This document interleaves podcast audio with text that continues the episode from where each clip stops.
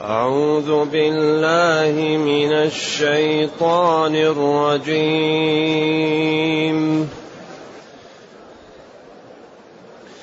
وإذ قال إبراهيم رب اجعل هذا البلد آمنا واجنبني واجنبني وبني أن نعبد الأصنام.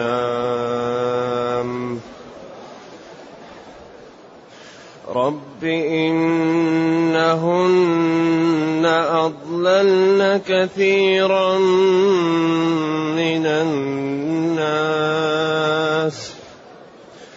إنهن أضللن كثيرا من الناس.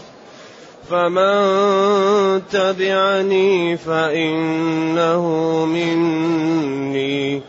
فمن تبعني فإنه مني. ومن عصاني فإنك غفور رحيم. ومن عصاني فإنك غفور رحيم ربنا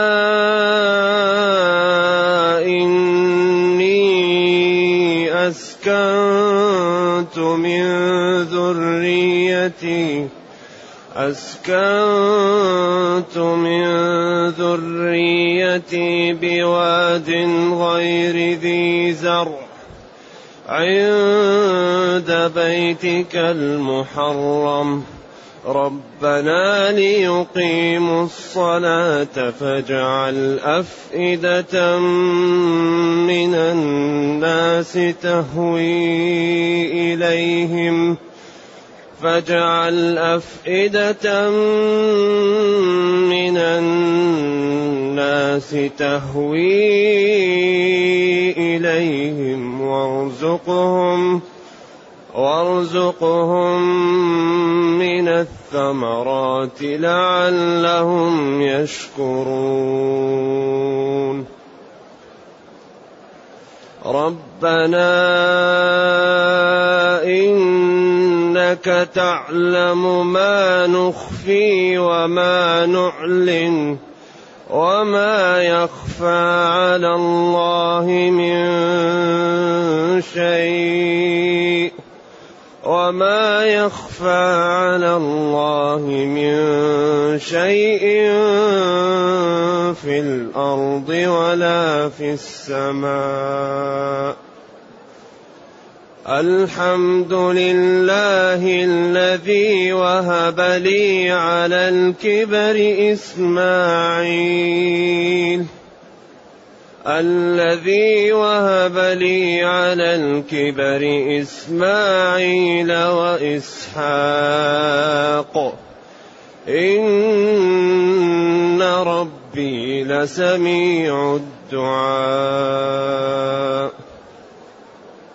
رب اجعلني مقيم الصلاة ومن ذريتي ومن ذريتي ربنا وتقبل دعاء. ربنا اغفر لي ولوالدي. ربنا اغفر لي ولوالدي وللمؤمنين يوم يقوم الحساب الحمد لله الذي أنزل إلينا أشمل كتاب وأرسل إلينا أفضل الرسل وجعلنا خير أمة أخرجت للناس فله الحمد وله الشكر على هذه النعم العظيمة والآلاء الجسيمة. والصلاة والسلام على خير خلق الله وعلى آله وأصحابه ومن اهتدى بهداه. أما بعد فإن الله تعالى يقص على نبيه خبر إبراهيم ليدل بذلك ويبرهن على أنه نبي. لأن هذه القصص لا يعلمها إلا نبي أو من كان قارئا للكتب وهو لا يقرأ ولا يكتب. فقص علينا هذه القصص فدل ذلك على صدقه وأنه يبلغ عن الله. وفيه أيضا إزراء باليهود الذين كان بين ظهرانيه لأنهم يعلمون من كتبهم أن هذه المعلومات لا تأتي إلا من رسول. يقص الله تعالى على نبي يقول وإذ قال إبراهيم واذكر حين قال إبراهيم يا ربي اجعل هذا البلد آمنا. بلد العهدية المعروف هذا البلد المعروف. ولذلك مكة يقال لها البلدة اجعل هذا البلد آمنا. لذلك امتن الله تعالى على آه، يعني هذا البلد بأن جعله مكان لإتيان الناس لقضاء حوائجهم ودفع مضارهم ومحو ذنوبهم وجعله في هذا المكان الوعر الذي بين الجبال وغير زرع وجعله الجهات الأربعة مستوية فيه. مكة كل الجهات الأربعة مستوية في مكة وضعه في وسط يعني كوكب الأرض. فالشمال والجنوب والغرب والشرق بالنسبة للحرم للمكة سوا. لو نعد تجد أنه كل الجهات مستوية. فلذلك وضعه هنا للجميع وحاطه بأمور رحمة بخلقه ولطفا بهم وتدبيرا عليهم. وهو جل وعلا لا يسأل عما يفعل. اذكر وقت قول إبراهيم يا ربي اجعل هذا البلد مكة. آمنا استجاب الله. مكة آمنة.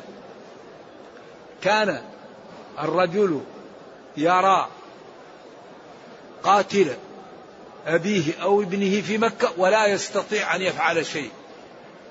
لأنه يعلم أنه لو تحرك في مكة لأخذ. لطول. مكة تمك تبك أعناق الرجال. يقال لها بكة. ولذلك لما جاء أبرهة بمحمود الفيل الذي أتى به يسمى محمود. ولما وصل واد محسر أخذ أموال أهل مكة. وكان من جملة ما أخذ ابن عبد المطلب.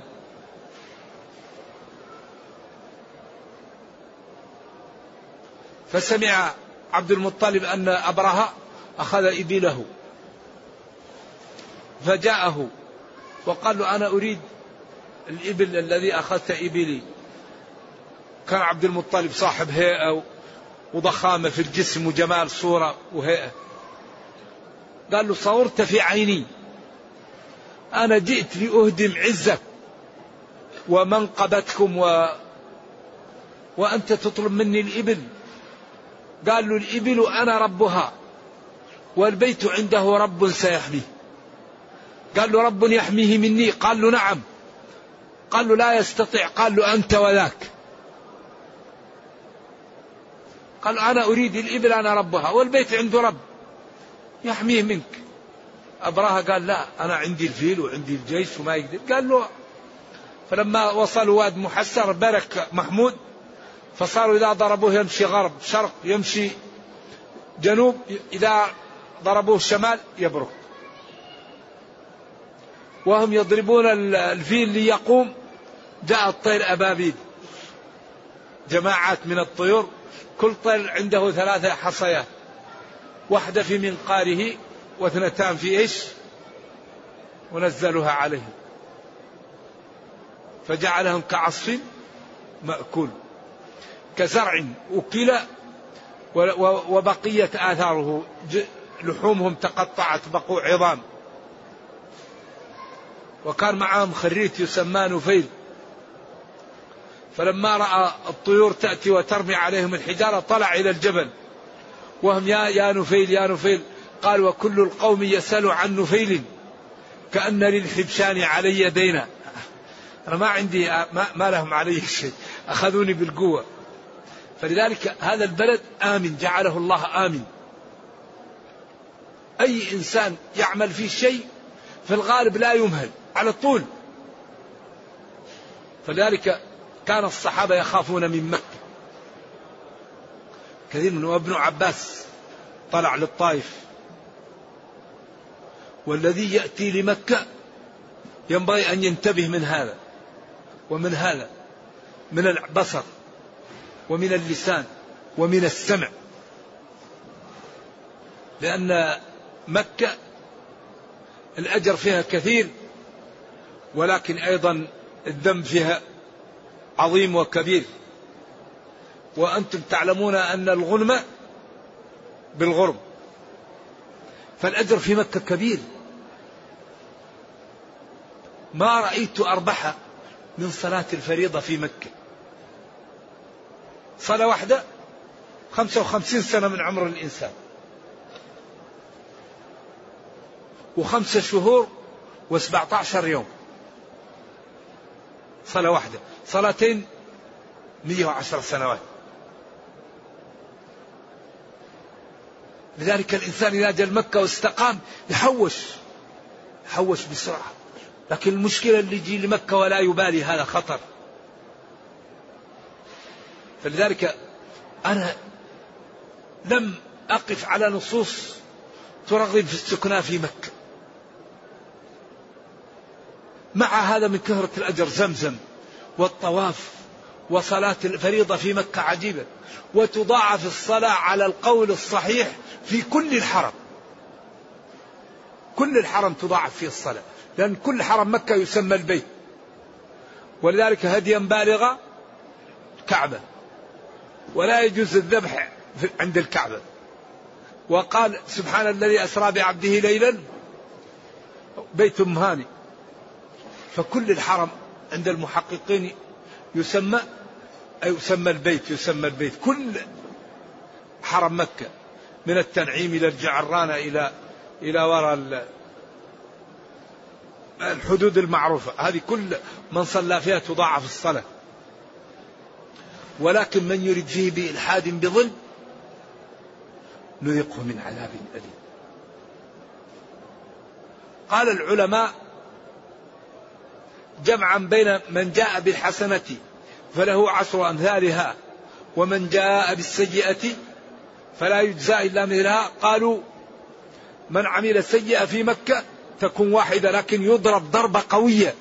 مثلا واحد عمل سيئة في غير مكة يضرب واحد عادي لكن اللي يعمل سيئة في مكة يضرب أقوى الناس. تكون ضربة تسوى مئة ضربة تكون قوية جدا. قالوا تغلظ جمع بين الأقوال. لا تضاعف ولكن تغلظ إذا ربي يا ربي اجعل هذا البلد آمنا.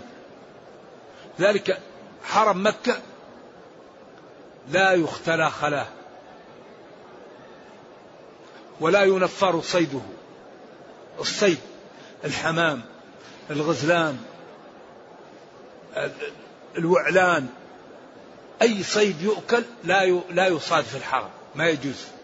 والذي صاده تؤخذ منه إيش؟ عليه الجزاء مثل المحرم. وحرم عليكم صيد البر ما دمتم حرما وكذلك حرم عليكم صيد الحرم سواء كنتم محلين أو محرمين لا يجوز.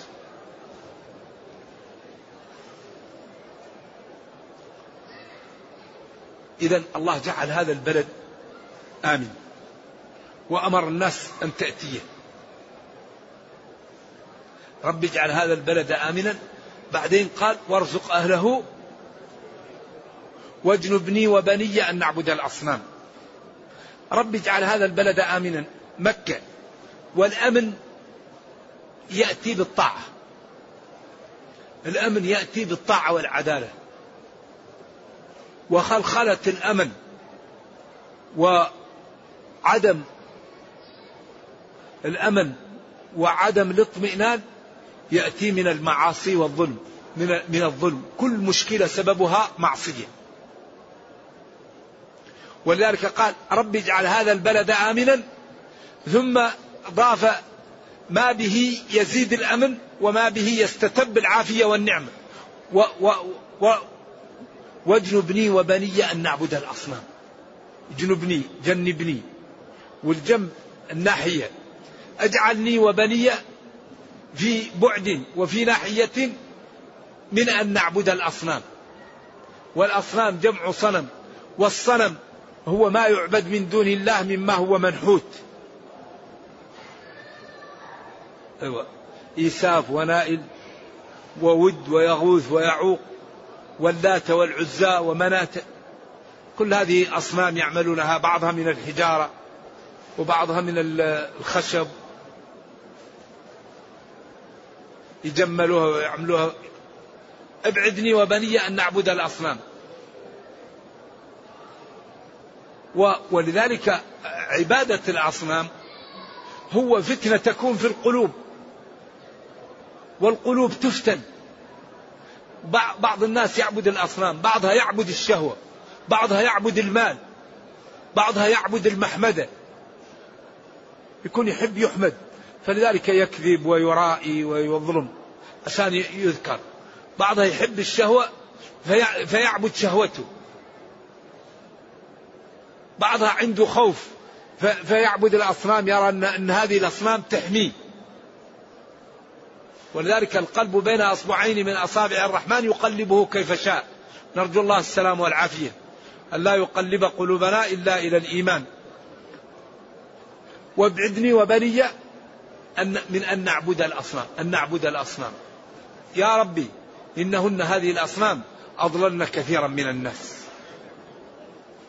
أبعدنا كثيرا من الناس عن طاعتك وعن سلوك الطريق التي أمرت الناس بسلوكها. فمن تبعني على ما جئت به من الشرع ومن الدين فإنه مني معي. في الخير وفي المحبة وفي الاطمئنان وفي الألفة وفي التعاون وفي الجنة. ومن عصاني ولم يطعني فإنك غفور رحيم. فإنك يا ربي كثير المغفرة والرحمة. فأنت إن أردت أن تفتح له باب للتوبة قبل أن يموت فتغفر له وتجعله يتوب وترحمه فأنت فعال لما تريد وغفور رحيم. ذلك وعيسى قال فإنك أنت العزيز الحكيم. إبراهيم قال فإنك أنت الغفور الرحيم. وموسى قال إيش؟ ربنا اطمس على أموالهم واشدد على قلوبهم فلا يؤمنوا حتى يروا العذاب الأليم. قلبه كان حتى يشفي صدور قوم مؤمنين ويهب غير قلوبهم. هذا هذا لقوة الإيمان. إيمان عالي. فهؤلاء فعلوا وفعلوا. فلا يريد إلا أن ما بقلبه من محبة الإيمان أن يوقع بهم. فلا يؤمنوا حتى يروا العذاب الأليم. هذا لما في قلبه من الألم للعصيان والتمرد على الله والكفر والأذية. قال قد أجيبت دعوتكما. كان هارون يقول آمين. فلذلك يعني الله كريم. فيشفي صدور قوم مؤمنين أحيانا ممن إيش؟ ممن يوقع بالمسلمين ويؤذي الإسلام والمسلمين. فالله يسلط عليه من يؤذيه ومن يوقع به حتى ينام المسلم قليل العين. لما يرى يفعل بمن آذى الإسلام والمسلمين. ونكل بالمسلمين. الله كذا. ولذلك قال إيش؟ ولولا دفع الله الناس بعضهم ببعض لفسدت الأرض. الكبير المتعال يدبر الأمر. ينصر هذا الدين بالرجل الفاجر. هذه معجزات. ومن عصاني فإنك غفور رحيم. فأنت الذي لا يتبعني ولا يقبل مني ولا يتبع الدين. فأنت كثير المغفرة والرحمة قد تفتح له باب وتغير قلبه فيدخل في, في الإيمان ويتوب. ثم قال ربنا يا ربنا إني أسكنت إبراهيم من ذريتي يمكن من للتبعيض أو لغيرها بوادي مكة غير ذي زرع عند بيتك المحرم. ربنا ليقيموا الصلاة. هذه يعني مبررات لاستجابة الدعوة. والله كريم يجيب دعوته. وهذا نبيه وبعدين وإبراهيم الذي وفى. ما قيل لإبراهيم شيء إلا قال نعم. وفى كل ما أختبر فيه. يا ربي إني أسكنت من ذريتي يعني إسماعيل.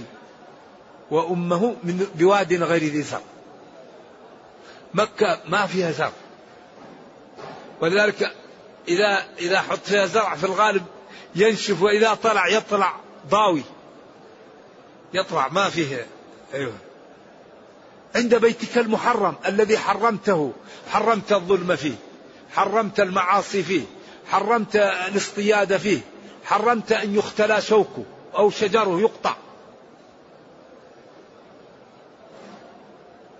ربنا ليقيموا الصلاة. هؤلاء جئت بهم ليطيعوك. فاجعل أفئدة من الناس تهوي إليهم وارزقهم من الثمرات لعلهم يشكرون. هذا البيت الذي في جبال وما فيه مرعى ولا فيه شيء ولا عنده زرع وأنا حطت عنده بعض أولادي اللهم حبب هذا البيت للناس. أجعل بعض الناس تأوي إليه. قالوا لو لو قالوا اجعل الناس لازدحم عليه أهل الأرض وما استطاع أحد أن يطوف. لأن كل الناس تكون تأتي. لكن قال من الناس. فذلك تجد أغلب الناس يبكي يريد أن يزور البيت ويبكي إذا أراد أن يخرج من عند البيت. ناس تأوي إليه. وارزقهم من الثمرات لا تجد سوق مكة وتعرف ثمرة إلا وجدتها في سوق الخضار في مكة أو في سوق. كل ما يباع في العالم تأتي لمكة تجده وتجده أرخص في مكة من بلده وجرب أحسب الفواكه والخضار والأشياء اللي تعلم واذهب لسوق مكة تجد كل شيء تجمع إليه ثمرات كل شيء. وارزقهم من الثمرات. جعل الله الناس تأتي بكل ما عندها كثير من ما تأتي به لمكة. هذه معجزة. استجاب الله له. فجعل أفئدة الناس تحب مكة. واجعل أيضا الثمرات التي تزرع في, في إيش؟ في الأرض تأتي لمكة. لكن مكة الذي يكون فيها لازم يحاسب. مكة ليست كغيرها حرم. فالذي يسكنها يتأدب والذي يأتيها يتأدب ويشتغل بالطاعة ويبتعد عن؟ عن المعاصي. والشيطان يباشرها لأن الشيطان عدو للإنسان. وما دامت مكة فيها الأجر الكثير هو يرسل أولاده للأماكن ويخلي يعني يرسل لمكة الناس الذين إيش؟ يريدون الإضلال. لذلك تجد بعض الناس لا ينتبه في مكة. مع الأسف لعلهم يشكرون. أرزقهم من الثمرات. لعل ذلك الرزق يكون شكرا لهم ويزيد في طاعتهم فيزيدهم الله. ولذلك من أكبر أسباب بسط الرزق والعافية شكر النعم. الذي يريد أن يبسط له في النعم. يشكر الله. لأن الله يقول لئن شكرتم لازيدنكم ويقول إن الله لا يخلف الميعاد. كل ما شكر العبد ربه كل ما زاده ربه. إذا قال لعلهم يشكرون. والحقيقة أن نحن المسلمين لما جعل الله أعمارنا قليلة أعطانا مواسم وضعف لنا الحسنات. أعطانا موسم في رمضان أعطانا موسم الحج موسم العمرة. أعطانا موسم بعض الأعمال قليلة يرى فيها الإنسان خير كثير. بعض الأدعية بعض الصلوات بعض الآيات. يقرأها الإنسان تعدل كثير من القرآن. ولذا الذي يفهم يكون يرشد يعرف الطرق التي يجلب بها الحسنات الكثيرة من غير ما يتعب. الإنسان يرشد في المال يرشد في الإنفاق يرشد في الكهرباء. طيب ينبغي أن يرشد في الحسنات. يعني يكون بصير بأن يحفظ عليه حسناته وأن يعرف الطرق التي يجلب بها حسنات كثيرة من غير ما يكون فيه تعب. في في في في في أبواب يجلب بها العبد حسنات كثيرة من غير ما يتعب.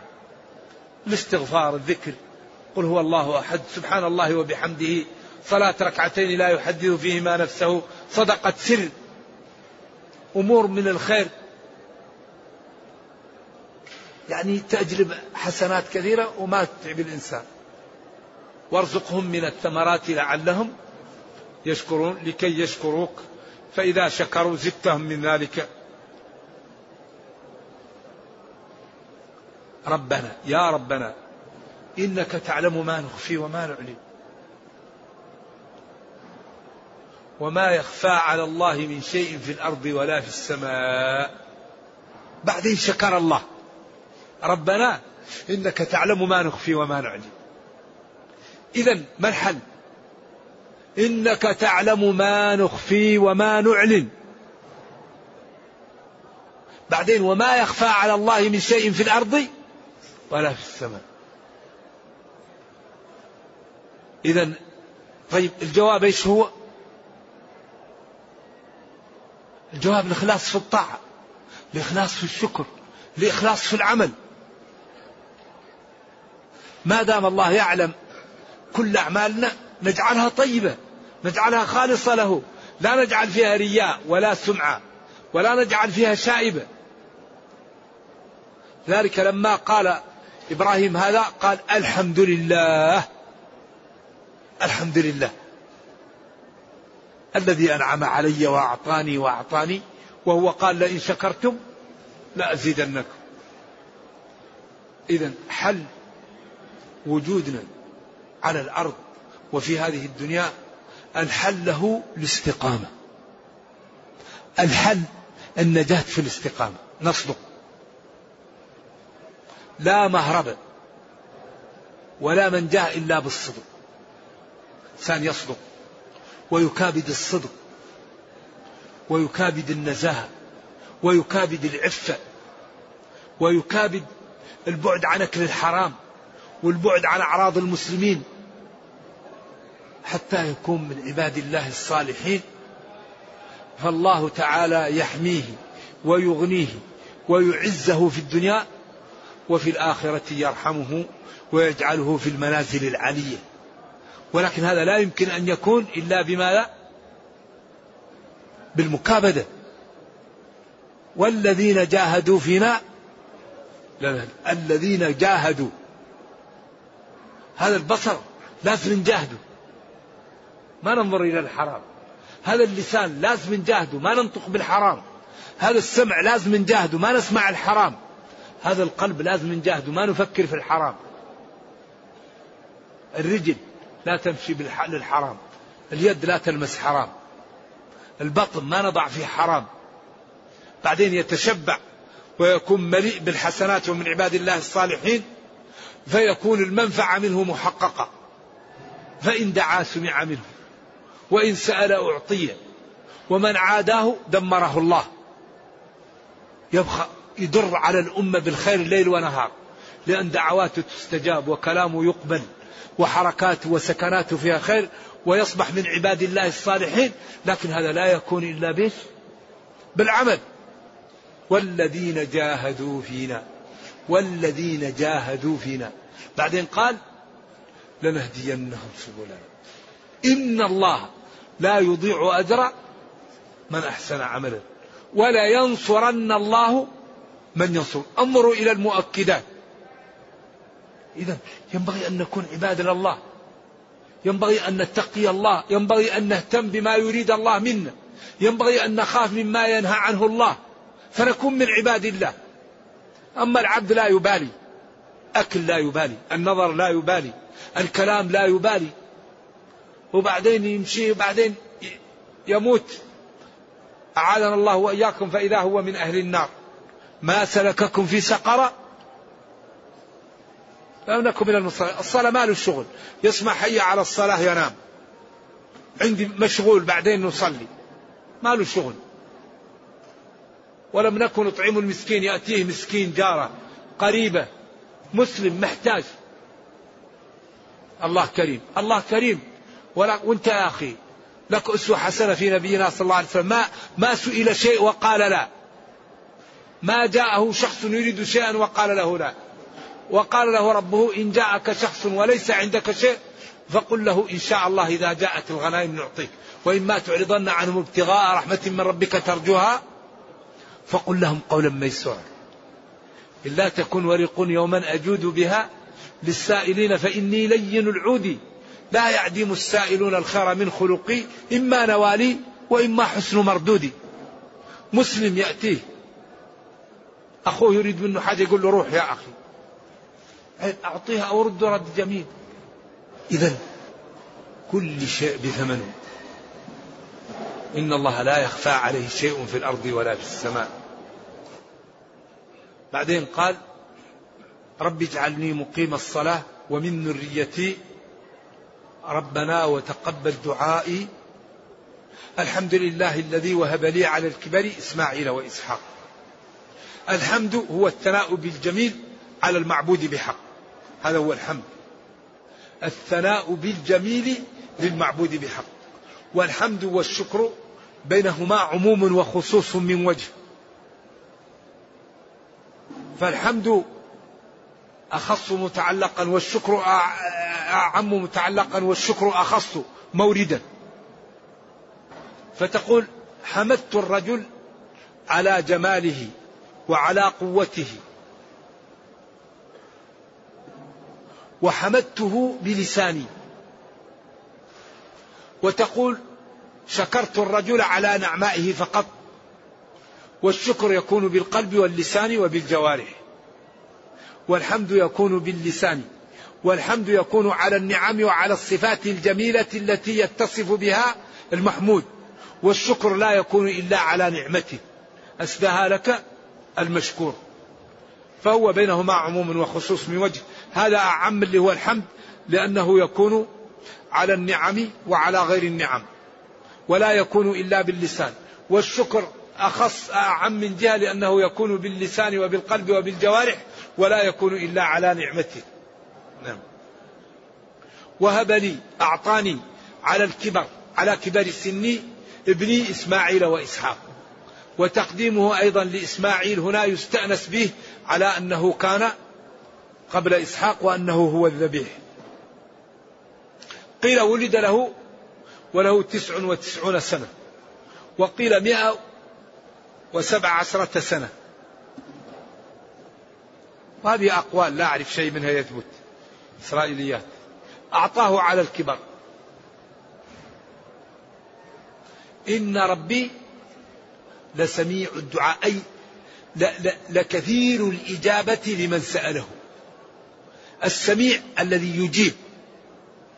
يعني سمع سمع الله لمن حمده تقبل الله من حمده وأطاعه أعطاه الأجر. سميع صيغة مبالغة أنه إذا دعاه العبد وهو كريم فسمعه إعطاؤه حاجته وسؤله.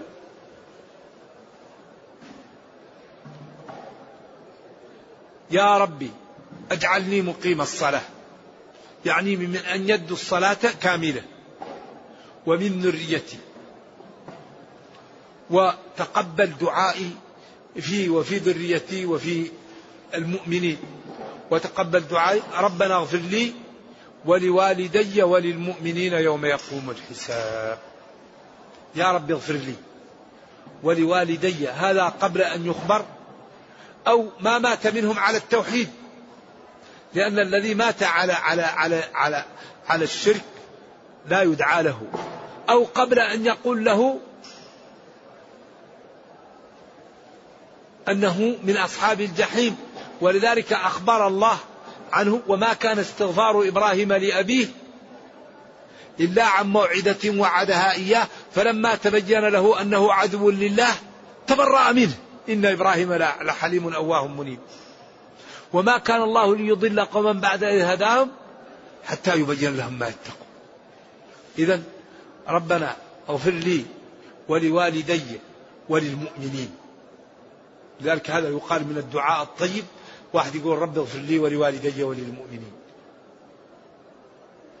يوم يقوم الحساب يعني الغفران يستمر حتى نأتي للحساب وأنا مغفور لي. لأن الإنسان قد يغفر له في الدنيا وقبل أن يموت يأتيه إيش؟ ويحرفه فلا, فلا, فلا يأتي الحساب وهو مغفور له. يعني أجعل غفرانك متلبسا بي حتى نأتي يوم الحساب وأنا على ذلك الغفران. انتهى اللي وصلنا إليه. نرجو الله جل وعلا أن يرينا الحق حقا ويرزقنا اتباعه وأن يرينا الباطل باطلا ويرزقنا اجتنابه وأن لا يجعل الأمر ملتبسا علينا فنضل. اللهم ربنا أتنا في الدنيا حسنة وفي الآخرة حسنة وقنا عذاب النار. سبحان ربك رب العزة عما يصفون وسلام على المرسلين والحمد لله رب العالمين والسلام عليكم ورحمة الله وبركاته.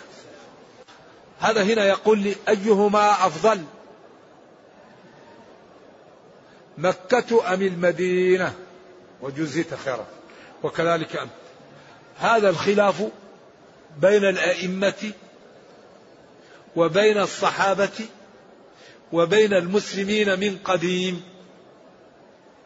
ولكن حديث الحزورة يعني قوي جدا.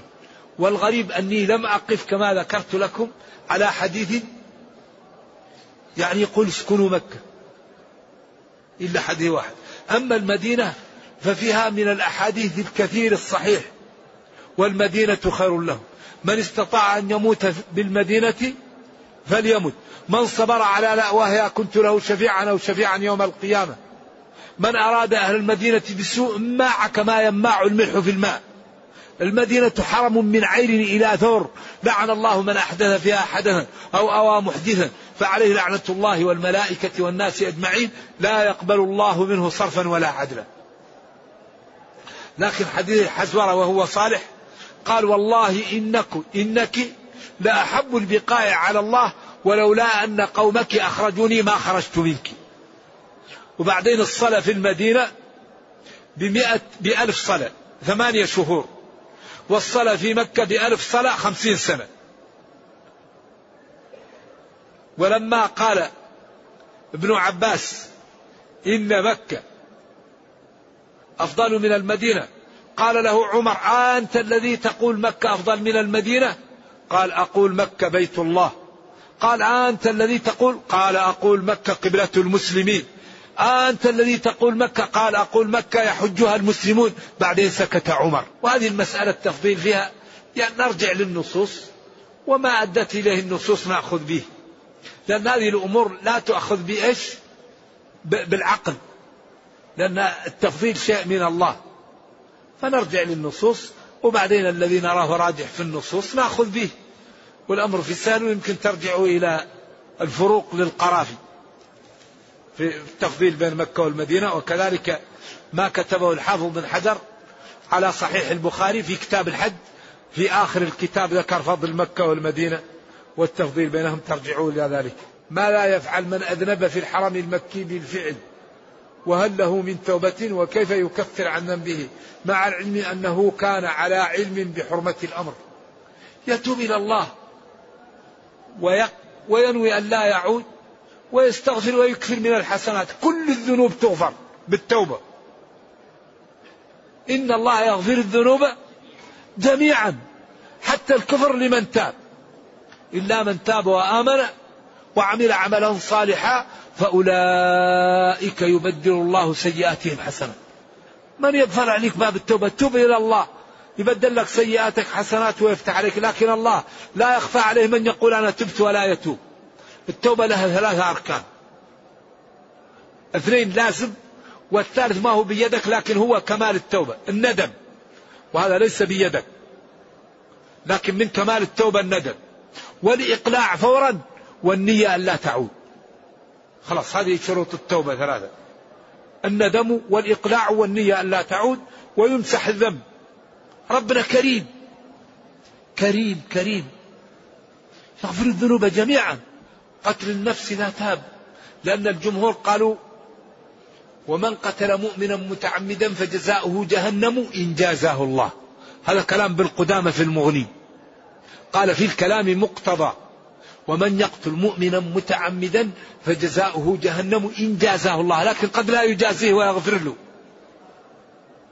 ولابن عباس رأي لكن من تاب تاب الله عليه. حتى من تعاطى السبب. واحد نشر بدعة.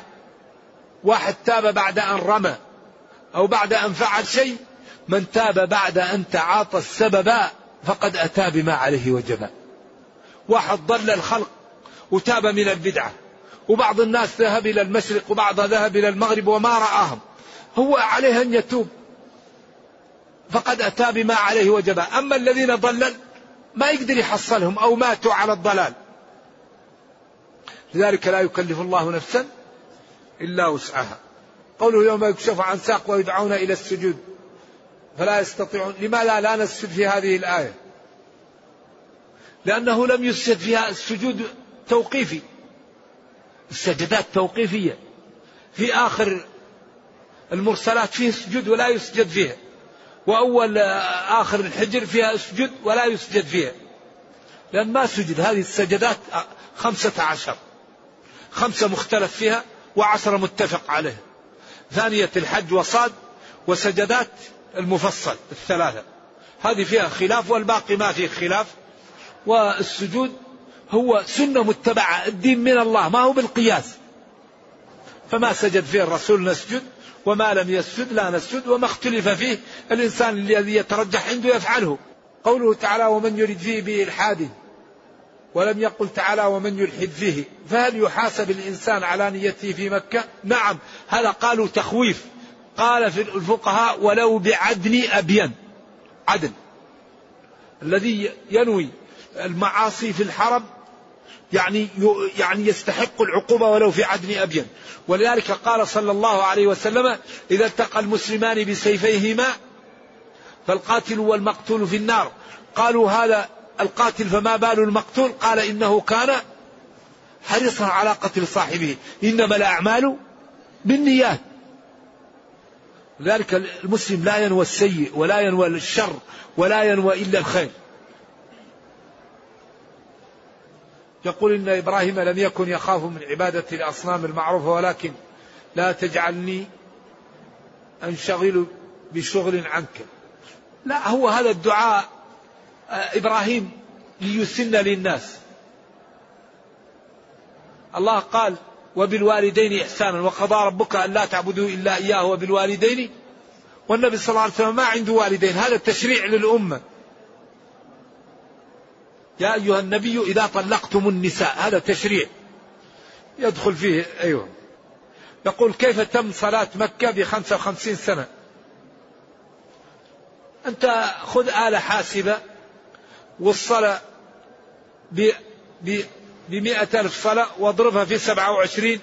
صلاة الجماعة تعدل صلاة الفجر بسبع وعشرين وقسمها على على على الخمس الصلوات وعلى تأتي لك 55 سنة خمسة شهور و17 يوم وقريب من هذا. يمكن توضح لنا كيف صفة حجامة الرسول صلى الله عليه وسلم. يمكن تأتي للحجامين هم اللي يبينوا لك كيف صفة الحجامة. والنبي صلى الله عليه وسلم احتجم في الأخدعين وفي الأكحل والحجامة طيبة ولكن يعني ينبغي أن يكون الذي يريد أن يحتجم يمر بالطبيب يعرف لأن حتى يعرف هل أنت ممن تصلح له الحجامة أو لا تصلح له لأن بعض الناس الحجامة قد تضر وبعضها قد تنفعه الناس ليسوا سوا لكن الحجامة طيبة في الجملة. معلوم أن أويس القرني كان مجاب الدعاء فكيف يكون الواحد منا منه هذا أويس هذه حديث أن أويس يجاب الدعوة هذا نص. أما غيره لا نعرف الذي يستقيم ويطعم مطعمه. ويعمل الخيرات والله يجعله مستجاب الدعوة. ولذلك قال له أطم مطعمك تستجب دعوته. إذا إذا إذا كنا لا نأكل إلا الحلال إن شاء الله وكان العبد يخاف الله تستجاب دعوته. أكبر شيء يمنع من استجابة الدعوة أكل الحرام. يقول كيف نرد على من يقول توكل على الله ولا يعمل؟ محتجا بترك إبراهيم ليسرته نقول له هذا مع الفارق والقياس لا بد أن يستوي فيه الأصل مع الفرق. إبراهيم لما ترك زوج وولدها هناك قالت له أتتركنا هنا في محل ما عندنا أحد؟ لم يكلمها. فلما تركها قالت آه الله أمرك بذلك؟ قال نعم. قالت إذا لا يضيعنا. إذا لا يضيعنا. ولما جف حليبها وانتهى الماء حصل لها ما حصل لها وصارت تطلع على الصفا وتطلع على المروة. وإذا كانت في الوادي ويغيب عنها الولد تجري سبع مرات. بعدين سمعت صوت وجاءها وأخذ الأرض وضربها برجله وطلع لها الماء. فقالت زمزم. قال العلماء لو لم تقم زم لكان زمزم عين جارية ولا يحتاج أن ينزع بالدلاء. ولذلك جعل هذا الأمر ركن عند الجمهور السعي. ليتذكر الإنسان كيف الله ينقذ امرأة في الخلاء وعندها طفل ولا ماء عندها. وفي هذا من العطش والطفل يتلمط يريد أن يموت. كيف الله انقذها؟ فلذلك إذا سعى الإنسان جاي عنده ذنوب وعنده مشاكل وعنده اضطرار كيف الله يجيبه؟ تذكر أن الله يجيب الدعاء. هذه فيها أسرار عجيبة. نحن ديننا دين كامل لكن يحتاج أن نعطيه وش الوقت. نكتفي نكتفي. السلام عليكم.